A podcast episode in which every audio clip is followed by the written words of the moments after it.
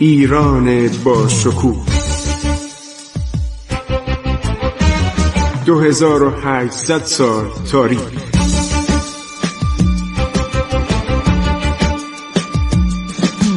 عبور از تاریخ.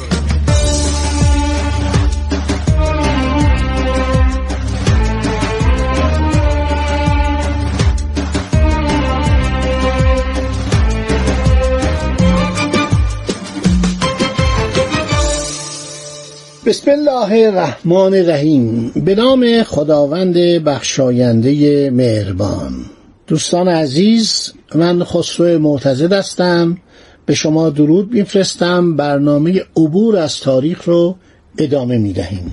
شنوندگان عزیز در برنامه عبور از تاریخ داریم صحبت می‌کنیم از سلطنت شاه سلیمان صفوی.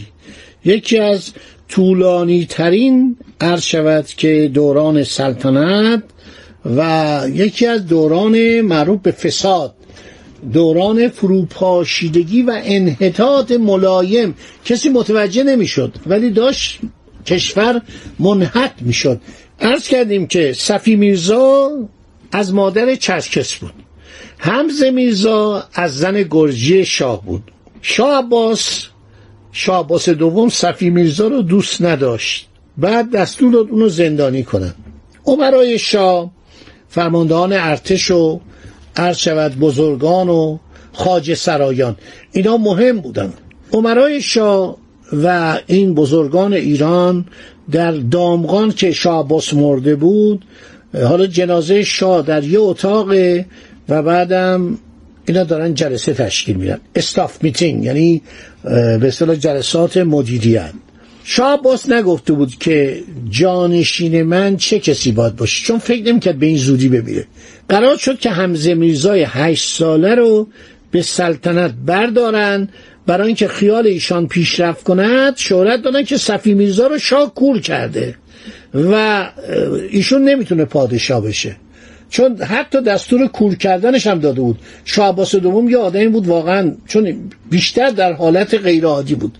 اینا میگن حمزه میرزا رو که بچه است ما به پادشاهی برداریم. خب پادشاه معمولا اون موقع کوچیک بودن. خود هر شود که شاه عباس دوم 11 ساله ده ساله بود پادشاه شده بود. خاج باشی حرم شاه آقا مبارک میگه صفی میرزا سعی و سالمه. گفته من میرم حمزه میرزا رو می‌کشم. بالاخره صفی میرزای 20 ساله رو میارن به سلطنت برمیدارن و او را شاه صفی دوم و بعدا شاه سلیمان می‌خونن.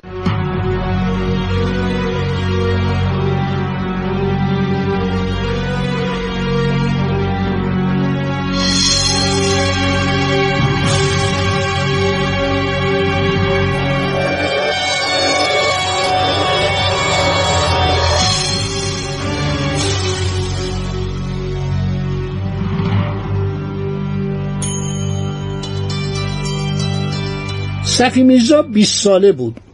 پادشاهان صفوی عادت بدی داشتن از دوران شاه عباس از نقاط ضعف شاه عباسه چون میترسید یه موقع عمرا بگیرن به مانند خودش که مرشد قلی خان اسلاجلو و علی قلی خان شاملو اونو علم کردن و به سلطنت رساندن. در 18 سالگی اومده بود و دستور داده بود که این پادشاهانو پادشاهان بعدی رو یعنی شاهزادگان رو در حرم نگهداری کنن. نذارن اینا با رجال بگردن. نذارن اسب سواری کنن تیر اندازی کنن. کما که صفی میرزا هم کشت. و اون سام میرزا که از بچگی در حرم بزرگ شده بود و روزانه مقدار کمی تریاک به خورده می‌دادن که همیشه حالت خواب داشته باشه حالت ضعف داشته باشه. و بادگساری هم می‌کرد. این رسم بسیار مضمون متاسفانه از گرجستان به ایران سرایت که چون مادر یا اغلب گرجی بودن یا چرکس بودن. در اونجا هم باده زیاد مصرف می‌کردن. این بود که صفی میرزا بیشتر عمر خودشو در حرمسرا با زنان و خاج سرایان گذارده بود. بدون تربیت بدون عرض شود که یاد گرفتن امور سلطنت اخلاقی تقریبا حرمسرایی داشت. یکی از بدترین سلاطین صفوی. مرحوم عباس اقبال آشتیانی مورخ بزرگ خدا بیامرزه نوشته که ایشون از بدترین سلاطین صفوی بود.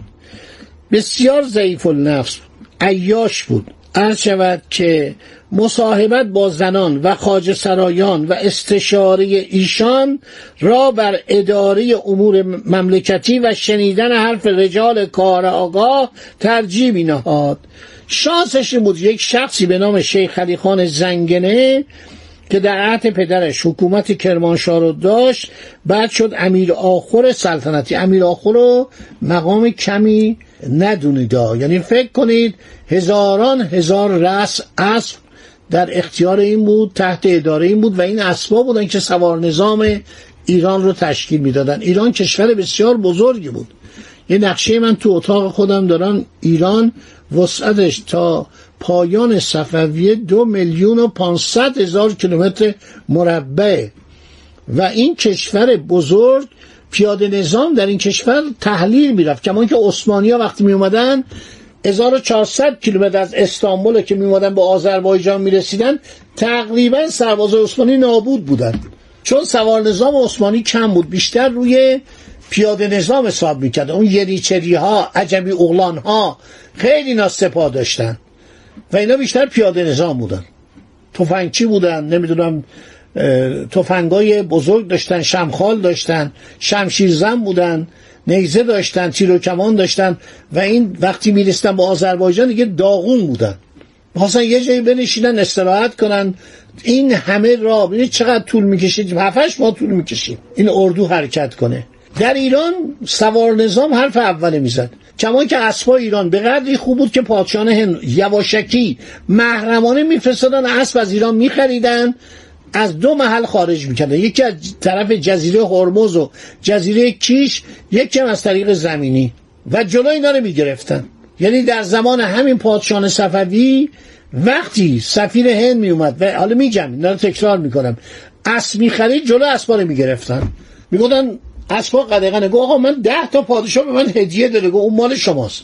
هدیه فرق می‌کنه. ولی ما نمی‌ذاریم اسب ایرانی رو شما ببرید به هندوستان. این اسب مال همین مملکته. نژاد اسبای ایرانی بسیار عالی بود.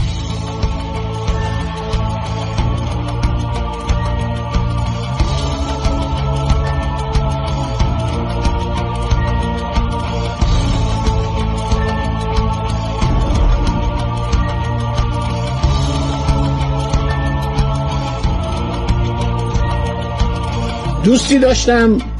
خدا بیامرزه. اهل اسب و سوار نظام و این مسائل بود.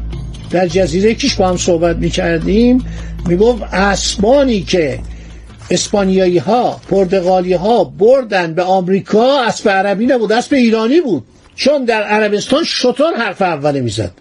به خاطر آب و هوای عربستان به خاطر اون آب و هوای گرم بری و نبودن چاه آب این عرض شود که شطور بود حرف اوله می‌زد.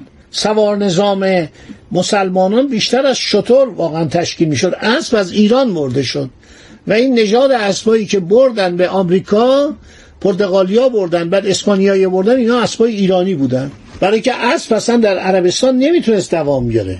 بعدها اینا سوار نظام اسبی در عربستان ایجاد شد و مسلمانان سوار بر این اسب تمام عرض شود که کرانه های آفریقا رو پیمودن رسیدن به همون فاصله کم بین قاره آفریقا شمال غربی آفریقا جایی که بهش میگن جبل تار جبل تار یعنی چی؟ جبل تارق کوههای تارقه بسیار که سرداری بود مال همون به اصطلاح مرها بود به اصطلاح بومیانش مراکش بود و از آب گذشتن و رفتن خودشون رسوندن به اسپانیا.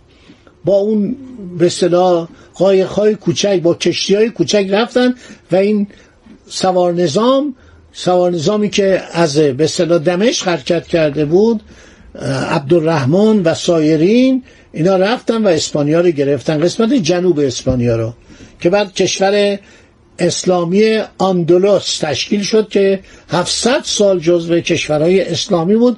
خلفاش هم بنی امیه بودن.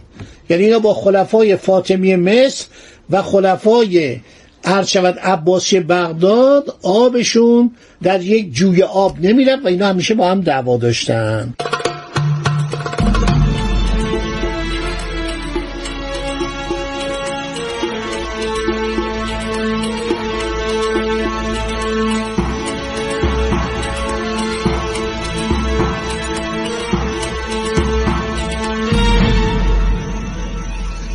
خب برسیم به جناب صفی میرزا که میاد بر تخت سلطنت می نشینه شانسش اینه که شیخ علی خان زنگنه که حاکم قبلی کرمانشاه بود از خانواده زنگنه کرمانشاه و بعد امیر آخر ارشد سلطنتی شاه سلیمان وزیر اعظم پدر خودشو می‌کشه.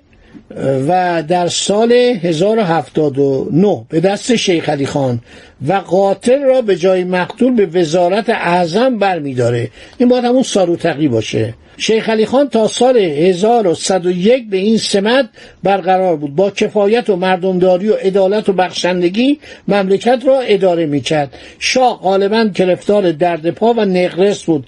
در حرم سرا به سر می برد و به علت بیداری و کاردانی شیخ علی خان از بابت سلطنت نگرانی زیادی نداشت. خب دوستان وقت ما تمام شد. انشاءالله در برنامه آینده ما دنبال این وقایع رو خواهیم گفت. خدا نگهدار شما تا برنامه بعدی. عبور از تاریخ.